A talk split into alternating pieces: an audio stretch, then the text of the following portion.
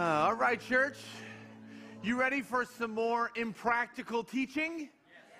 Okay, so I have to tell you, here's how I'll know if you're ready that you'll be opening your Bibles to James chapter 3. That's how I know. So if you're going to be ready, I need you to see it because I have to tell you that this is the most difficult and convicting sermon that you will hear in 2023. So, yeah, how's that for a setup? So, I need you to see it. James chapter 3 is where we're going to spend some time because if you're new with us today, we've been walking through the book of James. We've been walking through a series entitled A Practical Guide for an Impractical Life. And James has been seeking to show us how our faith in Jesus Christ should be lived out on a practical basis in our lives. He's been showing us what the gospel should look like. And each week it seems to be getting more and more impractical. Wouldn't you agree? Yeah. So this week, it's going to get even worse. It's going to get even harder. This is one of the most difficult messages of all. It's going to touch every single one of our lives, including this guy right here. James is going to be talking about our tongue. James is going to be talking about our speech. James is going to be talking about our language, the things that say, that come out of this little thing right here. And he's going to get to it just in time for Christmas. right? Just in time for all those relatives that are going to show up at your house just in time for all the traffic from the snowbirds, all the Christmas chaos, all the last minute rushing to the mall, just in time for all the chaos, all the pressure at for the end of year sales quotas and the end of year final exams, just in time for the busy travel season. Yay! Right? Aren't we lucky? And just like a doctor, just like a medical exam that checks your tongue in order to see what's really going on inside of you, James does the exact same thing right here in James chapter 3. James knows that far too often with believers, our tongues are indicative of who we really are on the inside. And so James is about to do a medical exam on us. He's going to ask the question what kind of story is your speech telling about the gospel to which you believe? what is it? What, what, what story are you telling in your speech about the gospel to which you hold? Now, could you imagine if right now I said, hey, we have a special treat for everyone this morning? We sent our camera crew to follow you around all week. We didn't tell you. We're, we're in the corner. We, we shot video of you in every conversation you have in every area of your life all week long. And we're going to show it to you right now on the two 85 inch screens behind me. Let's all watch this video in order to get an accurate picture of what you really believe about the gospel based on the conversations you had this week. Ready? Roll it. What if we said that and we're like, oh, oh no, no, no, no? It would be terrifying. It would be absolutely terrifying. Now, thankfully, Faith Covenant is not into stalking, right? So we didn't do that. However, James chapter 3 is going to do it for us. And we're all going to be convicted together. So let's jump in. What you're going to see this morning is James is going to give you six things. He's going to give you six precautions that a believer needs to take heed of so that we're able to accurately ensure that the things coming out of our mouth reflect the gospel that we say we believe. You ready?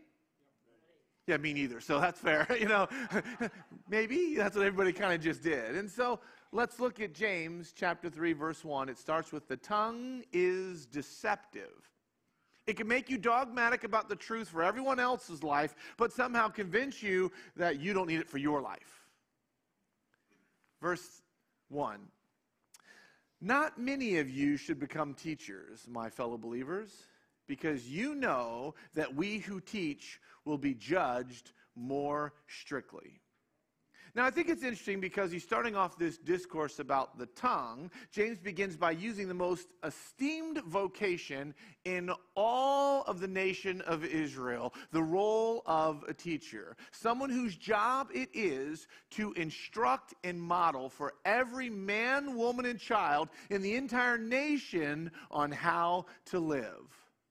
Because the job of the priests and the job of the rabbis were to take the divinely inspired Word of God and explain it to the nation in both word and deed to show them what it means to be obedient, to show them what it means to be set apart as a people. But James says here, be very careful about wanting so eagerly to be a teacher because with it, comes a danger, and it's the danger of deception, a danger that will hold you to a stricter judgment because essentially what happens is when you lift up the standard of truth, for everyone else to live by. When you do that verbally, you better be prepared because you've just erected your very own courtroom where you're going to be the first person on trial. Because if we're going to go out and tell everyone else how to live and to act and believe according to the Word of God, then it must start with me first. And so, if you're going to be a teacher, James says, you need to be very, very careful. So when the pastors stand on this platform every week, we pray for you who sit in the front row because when the lightning strikes the stage, we're praying that doesn't hit you because we have to reflect on our own lives first because it's a dangerous place to be a teacher of God's word to stand up here week in and week out and say, "Thus saith the Lord." That's what God's word says, and then to live it. I better be falling into that same standard as well. And so James says, Hey, you Aspen leader.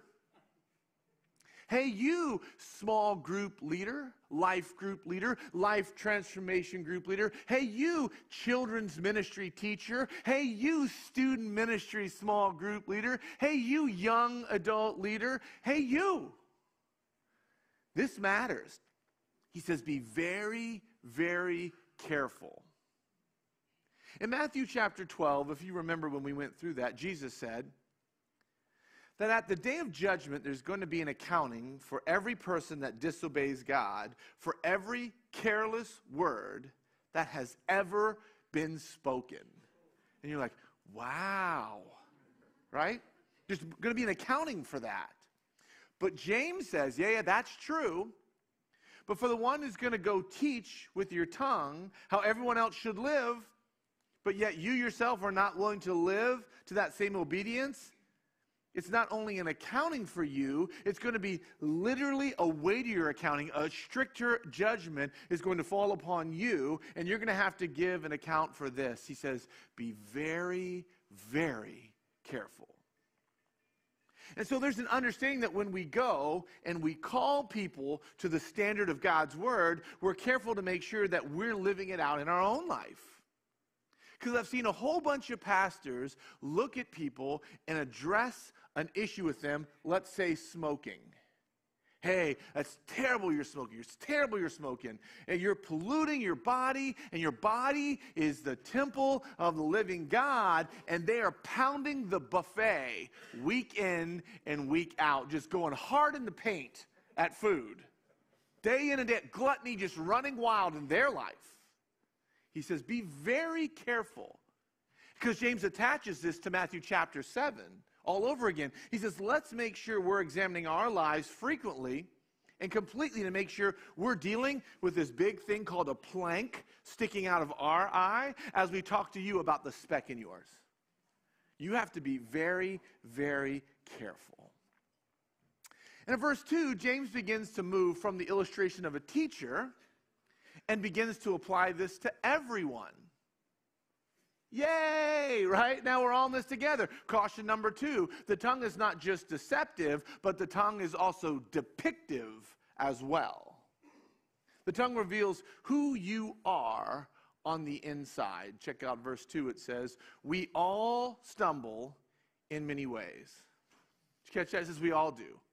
Every last person in this room, every last person watching the live stream, we all do. And really, if you're going to get over this, it starts with admitting this. We all struggle with this. There's no one exempt from this section of teaching. And I really like that. That's one of the apostles going, we all do. He includes himself. That kind of gives me a little bit of hope. James says, We all stumble in many ways. Anyone who is never at fault in what they say is perfect, able to keep their whole body in check. Now, when you see the word perfect, that word perfect doesn't mean without sin. The word perfect here means mature. So his point is if you are able to control your tongue, you are demonstrating maturity. Which means if you're not able to control your tongue, you are demonstrating your immaturity. That's what he's saying. And so, anyone who is never at fault in what they say is perfect, mature. And you read that, he says, he says that this is one of the ways that we can tell if we are maturing in our faith. We can tell if we're truly understanding the gospel by our speech. We can tell each other's maturity by what they say. You see, the tongue is the tattletale of the heart. It tells the truth about what's actually going on inside. It's depictive of who we really are. Jesus put it this way in Luke 6. This is what Jesus said For the mouth speaks what the heart is full of. Wow. What is it that you're saying? Maybe I'll put it like this What it is that you're saying, whether you like it or not, is conveying who you really are on the inside because the tongue is depictive. If you're a person that's, that's kind and has kind and gracious speech towards others, that you are routinely lifting other people up, encouraging other people in, in, in the ways that you talk, you are a genuinely kind and gracious person. However, if you are one who continually boasts, and pridefully brags, then you're a braggart. You're an arrogant, prideful person. And you're like, Kevin, how could you say that? And I was like, I didn't say that. He did. Don't email me, email him. Like, I'm just telling you what it says. He said, Your tongue gives you away. Your tongue gives you away. If your speech is continually full of anger, if your speech is continually full of, of hatred, you're an angry person. James says your speech isn't angry, you are. If your speech is continually filled with lies, he says you're a liar. The words aren't a liar, you are. If your speech is continually filled with foul language, the words aren't foul, you are. And, and that's hard to hear, but the truth about ourselves, according to James and according to Jesus, our words depict our life. Jesus said, a good man brings good things out of the good stored up in his heart. But the evil man brings up evil things out of the evil stored up in his heart. James and Jesus agree. What we say is showing the world what's going on on the inside. And if that's not convicting enough, I feel like I could end there and we'd all go, preach, right? Uh, he keeps going. Caution number three our tongue is also directive. That's verse 2 again. He says, anyone who is never at fault in what they say is fully mature, able to keep their whole body in check. And then he gives us two metaphors. He says, when we put bits in the mouths of horses, uh, to make them obey us, we can turn the whole animal. Or take ships as an example. Although they are so large and are driven by strong winds, they are steered by a very small rudder wherever the pilot wants to go. And so, what do the two metaphors have in common? Two very large things that are powered and controlled by something extremely small. You get the bit, you get the horse. You get the rudder, you get the ship. And James says something incredibly large can be directed by something incredibly small. And so it is with our lives, and our tongue. I spent some time reflecting on my own marriage. Two things I came up with that I hated. First thing I actually said, I actually had to talk to my wife about this. There's a show back in the day called The Amazing Race. I actually said to my wife, I could never go on that show with you because the whole world would see the way I talk to you. And she's like, awesome. Because why is it that I say things to my spouse that I would never say to one of you? You know what I'm saying? We do this to each other. We say things to our spouse, cutting, sarcastic, hurtful things I would never say in public or never say to someone else. And don't even get me started about communication. So many couples have such a hard time communicating. It's like the moment the ring goes on the finger is the moment you begin really looking for your spouse's buttons. And you push and you push and you push and you push. And through the years, the marriage just becomes a ping pong match. The words just go back and forth, back and forth. Hey, could you not do this, please? You're so annoying. Well, I wouldn't be so annoying if you didn't say that. Well, I wouldn't be so annoying if you didn't do that and that and that. Oh, yeah? Well, not only did you do that and that and that, you did this and this and this, and your mom did that and that and two, and you're basically the same person. So you can see it, just on and on it goes. Ding, ding, ding, ding. Let's get ready to rumble. Right?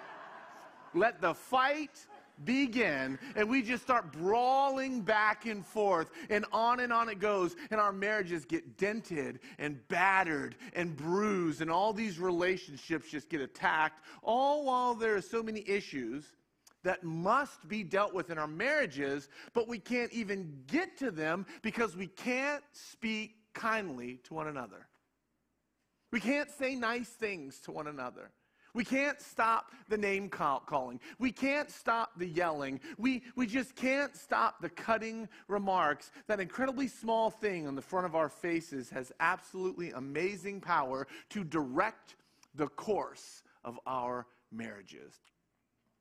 This small thing takes our marriages to very, very scary places. Takes them to catastrophic, hurtful, devastating places, and we find ourselves wondering all the while how did our marriage get here? How did this happen? And James tells us it's the same way with other areas of our lives. Our tongues can be directive there as well. Your tongue can actually determine the course that your life is going to take based on the way you speak. And it can determine the course of other people's lives based on the way you speak to them. Case in point, I won't even ask for a show of hands. How many of you grew up with parents who could never say anything positive about you? No matter how hard you tried at athletics, no matter how accomplished you were at academics, no matter how popular you were in social arenas, it doesn't matter any of those things. It was never enough. You were never enough. And now you realize that over and over again, you can hear the sounds of your parents' voices still to this very day, playing over and over and over again. And it shaped the very direction of your life. It might have shaped your college experience, your spouse, and more. As compared to how many of you had parents who spoke into your life and built you up?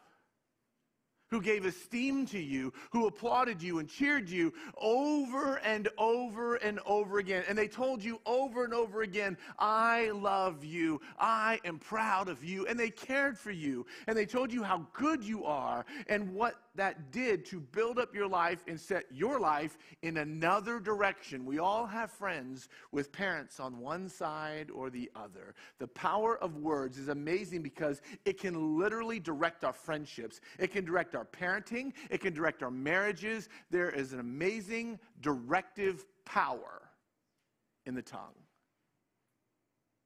Want an impractical idea this week?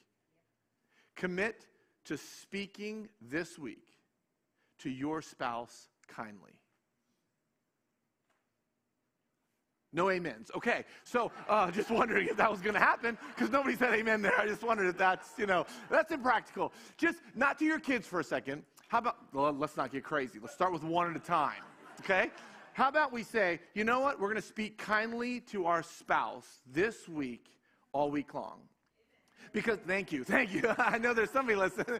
Because there's so many issues in our relationships that we can't even get to because we don't know how to speak kindly to one another. If I can just get couples for one week to commit to speaking kindly to each other, you'd be amazed at the trajectory of the marriages in our church.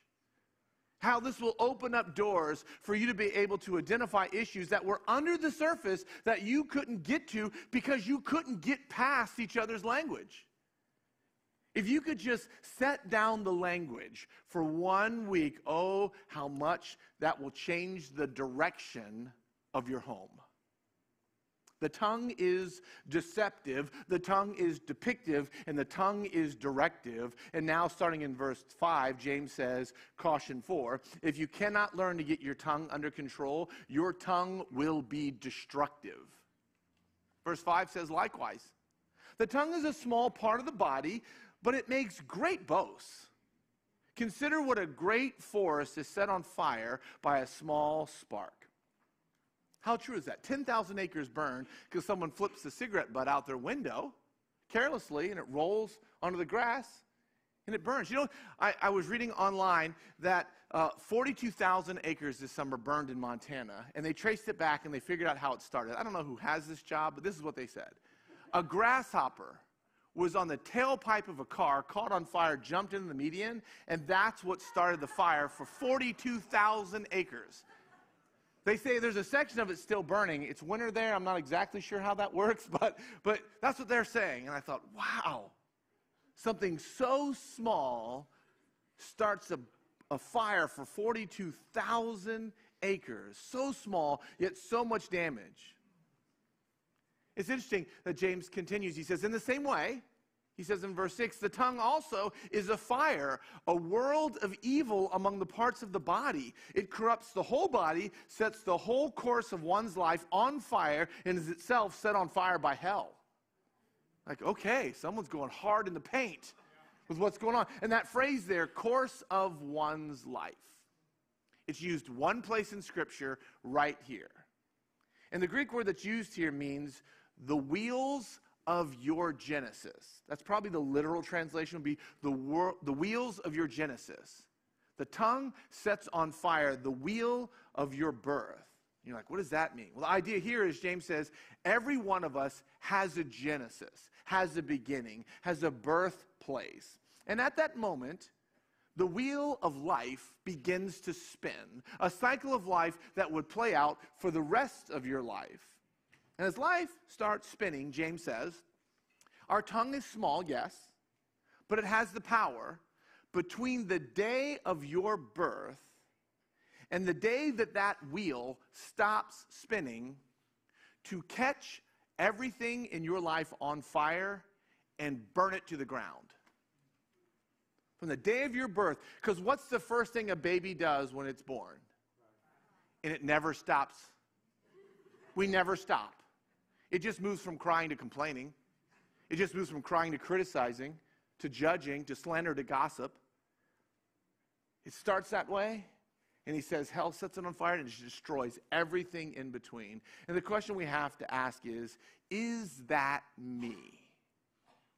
Do my coworkers, do my kids, do my spouse, do my neighbors, do the people in my world say, Boy, that guy is mean? Do they say, boy, that lady is bitter?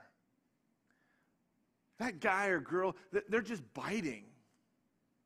That guy, that lady, they can't speak well about anybody. There's always something wrong, always. And they say, we're just offering constructive criticism. And the world says, no, no, you're not. You're just complaining over and over and over and this and they're just being passive aggressive and and people don't want to be around them but these people they don't even know that people don't want to be around them. We've been given time here on earth for a mission. Do you realize that if you're still alive god says you still have a mission? You still have a purpose. Because when he doesn't need you anymore he'll take you home. You're not like well just hang out until i get to you You know, you're number 47 on the waiting list. That's not how it works. You know, you're here for a mission. But what James is saying is our mouths are destroying our mission. They're destroying our families, they're destroying our marriages and our kids and our parenting and our jobs. They're destroying everything. And some of us don't even know it. And James says, Wake up. Church, wake up. Be very, very careful. And not only that, James says the tongue is a world of evil meaning most of the wicked deeds that have ever been committed in our culture, if you trace it back like that little grasshopper, the outward beginnings can often be tied to the mouth. Whether it's lying, or slandering, or gossiping, or hateful speech, whether it's prideful boasting, or anger, or racist remarks, foul language, put downs, or whatever it may be, James says this mouth of ours is set on fire by hell. That word usage here is actually a play on words. The, the play on words here is he's attaching it to hell spiritually, but he's actually attaching it to a physical place in our world. Outside of Jerusalem, there's a valley. And in that valley is where Jerusalem takes all their garbage, it's like the dump, and they bring it there and they drop it in this valley and they light it on fire. And because of the volume of garbage, it stays lit 24 7, 365, just burning, burning, burning. And he's like, yeah. He connects those two. And he uses as that's what hell will be like a place of torment or fire for evil. And what James is doing here is saying that our mouth is literally set on fire by the fires of evil. And hell's intention is to use our language to defile everything in our path, to contaminate everything in your world, to make sick everything in its path. That's the power of the tongue. It has the opportunity to go in and divide lives, to break up friendships, destroy marriages, and destroy children. It splashes on everything and infects it all. Think about it. How many of us just love being in the company of a gossip? How many of us are like, wow, that's just so sweet to be around those people? Said no one ever, right? No. Actually, when you get done, even though sometimes we participate, when, when it kind of hits you, you're like, I think I need a shower. Like, I feel so dirty and wrong. I, what? Like, I'm not sure what, what, what to do here. You might feel justified in the moment, but then you just feel gross. And so James says the tongue is like an infectious virus that just spreads and consumes everything in its path. The tongue is deceptive, the tongue is depictive, it is directive, and it is destructive. Caution number five, he says, your tongue's dangerous. Your tongue is very, very dangerous. Verse 7. All kinds of animals, birds, reptiles, and sea creatures are being tamed and have been tamed by mankind, but no human being can tame the tongue. It is a restless evil full of deadly poison. If you think about the circus for a minute, you go to a circus, you watch a guy take his head and jam it to the mouth of a lion. We can teach bears to wear tutus and dance around. SeaWorld teaches dolphins to jump through hoops. We can teach an animal, we can tame it to do just about anything. There's a picture, uh, um, a, a missionary friend of mine in Thailand sent me the picture of a guy in Thailand who taught his snake how to dance to MC Hammer. How is that even possible? I'm going to give you a second to, to explain to the young people in the room who MC Hammer is. Uh oh, uh oh, uh oh, come on, you know? And I thought, how is that even possible? How is that even possible? We can do anything with animals, but notice the one thing we cannot do, verse 8? We cannot tame our tongue. You know, my first dog, I taught my first dog how to salute. I could teach a dog how to salute. You can teach an elephant to stand on a box and balance a human on its trunk, but yet I find it almost impossible at times to teach a husband how to not belittle his wife. I can teach a dog to salute, but I can't teach a couple how not to belittle one another. Oh, how much trouble this two ounce appendage can get us into. And James says the tongue is more dangerous than even some of the wildest animals on our planet. That's our tongue. And the final caution is found in verse 9. The caution is the tongue can be duplicitous. The tongue is a, is a two faced animal. Because if you're not convicted yet, you're not listening. But starting in verse 9, this is where it gets worse. Verse 9 says, With the tongue we praise our Lord and Father, and with it we curse human beings who have been made in God's likeness. Out of the same mouth come praise and cursing. My brothers and sisters, this should not be. Isn't that true? We raise our hands. All hail King Jesus. God, you are the author and perfecter. God, you are so amazing. God, we love you. God, we sing his praises. We talk about the names of God. How awesome is he? How great is he? He is mighty to save. And we walk out those doors and we get cut off in the parking lot. and the foul language just flies. Ten minutes later, we're at home and the buttons get pushed by our annoying kids.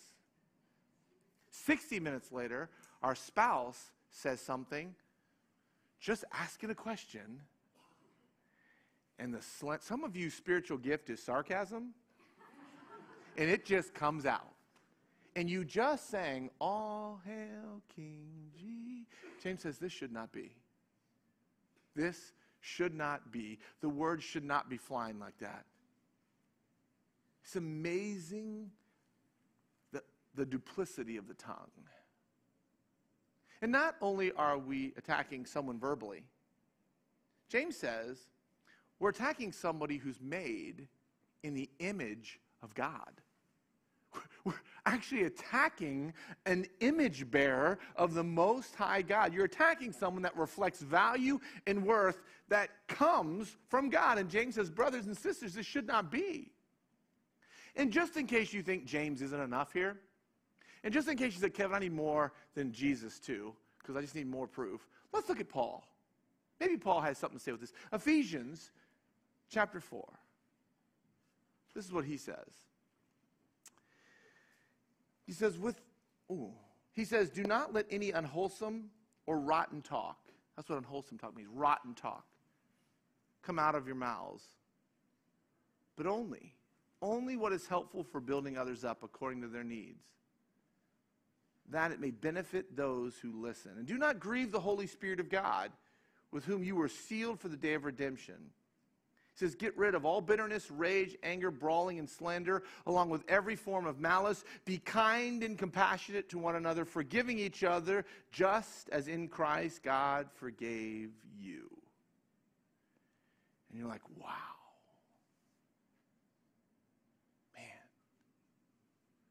He's an equal opportunity offender.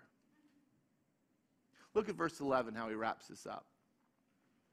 Can both fresh water and salt water flow from the same spring?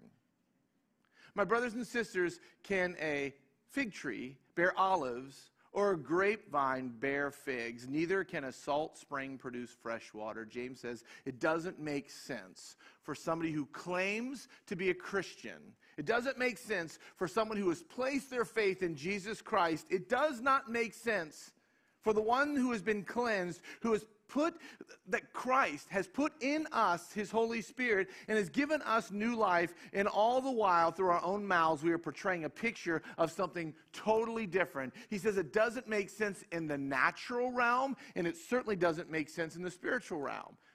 You don't see that kind of duplicity take place in nature. He says usually the fruit on the tree is indicative of the root. And so James says, How can it be with the Christian that we would bless the Lord's name in one moment and then go and cuss somebody out in the next? Go and use foul language in the midst of our frustration because a sports team didn't win. He says, That doesn't make any sense. This makes no sense at all. So, what's the point James is trying to make about our tongue? He's trying to tell us that our tongue reveals who we are and whose we are. Our tongue reveals who we are and whose we are. And so I think for you and I, when we read this text, as convicting as, as it is, it's meant to be that way. He wants us to take this short medical exam. How are you doing on the inside, is what he's asking all of us. How are we doing on the inside? How are you doing in the area of speech? Because it's reflecting the status of your heart. Because if your language is filled with kindness and gentleness, it's filled with sensitivity and grace and honesty and purity and sincerity that is reflective of a God that has saved you. Yes. Or is your language continually filled with anger and bitterness, gossip, slander, prideful boasting, put downs, and criticism, and you're blaming everybody else but the person in the mirror? You're blaming every other situation in your life but the person in the mirror. What comes out of here shows what's going on in here. Church, you know what's impractical? Taking some time to reflect on this. What I love is the world doesn't want us to slow down long enough to stop and just think for a minute and reflect and go, is there anything here? Is this me? Taking some time to be honest about this with ourselves. And when the Holy Spirit reveals it, repent. What language needs to be used? Because it's not just repenting that, that you said something, because some people go, I don't use foul language. You do in here. It's the same thing. One of the hardest things, I was a cusser growing up in high school. So I played basketball. My mom was in the stands. She goes to this church now. She's not going to love hearing this next service. I might cut it. I wanted to cuss at people, but my mom's in the stand. So you take your shirt and you wipe off your face, and I cuss at you underneath my shirt, put it down, smile at my mom, and nod. and then when she figured out what I was doing, you know, the spankings came, and the groundings came, and all that came. It still was going off in here, because it was showing what was going on here.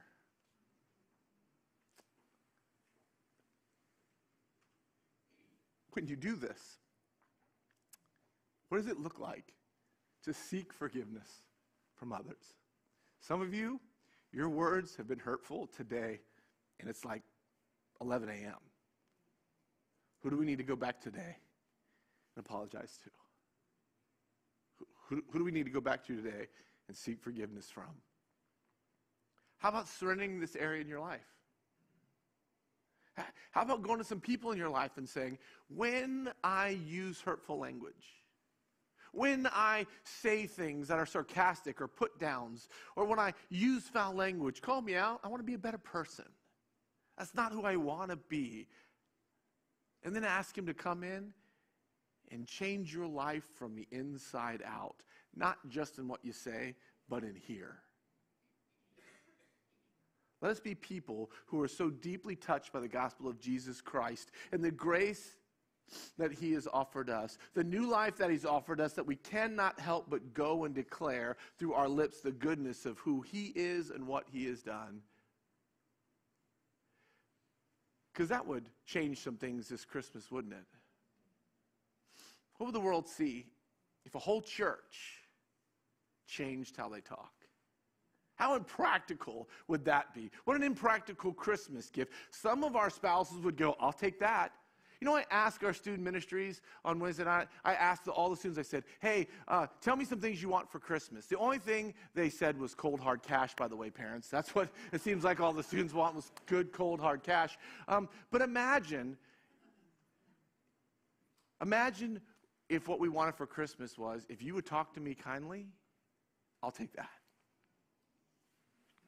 Keep the ring, keep the shoes, keep the gift cards. I'll, is that an option? Like, I'll take that. That's an impractical Christmas. This Christmas, may the unbelieving world around us, through our own language, may they see a fresh painting of who Jesus is and what he's done in our life to transform us and make us a new creation, the very creation that he's promised to make us. And may we be a church that demonstrates that not only in what we do, but also in how we speak. How? In is that. And so to close the service, we're going to do what we always do, and we're going to sing his praises. What words will you use when we're done? So I'm going to ask you, why don't we start by sitting and listening to the worship team for just a second? And when you're ready, you stand. So we can end by standing and singing his praises together. Because when we leave this place, let the fun begin.